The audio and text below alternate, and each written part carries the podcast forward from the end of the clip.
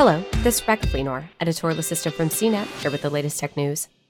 Vacation rental company Airbnb is expanding a safety feature to some customers whose primary language isn't English, the firm said in a blog post this week.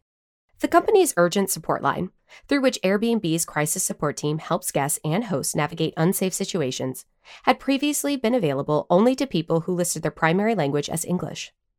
It's now available in 11 new languages, including Spanish, French, and Japanese.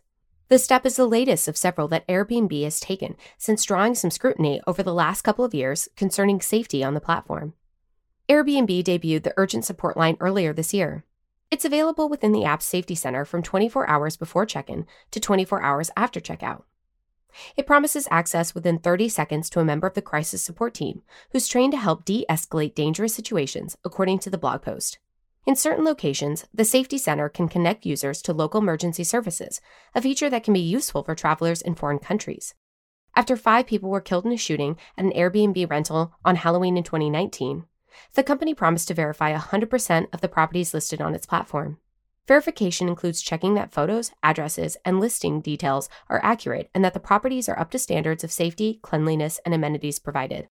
Airbnb has also imposed restrictions on some reservations of one or two nights around certain holidays to crack down on potentially dangerous partying. The company says unauthorized parties were down 49% on Halloween and 51% on New Year's Eve. For more of the latest tech news, visit cnet.com.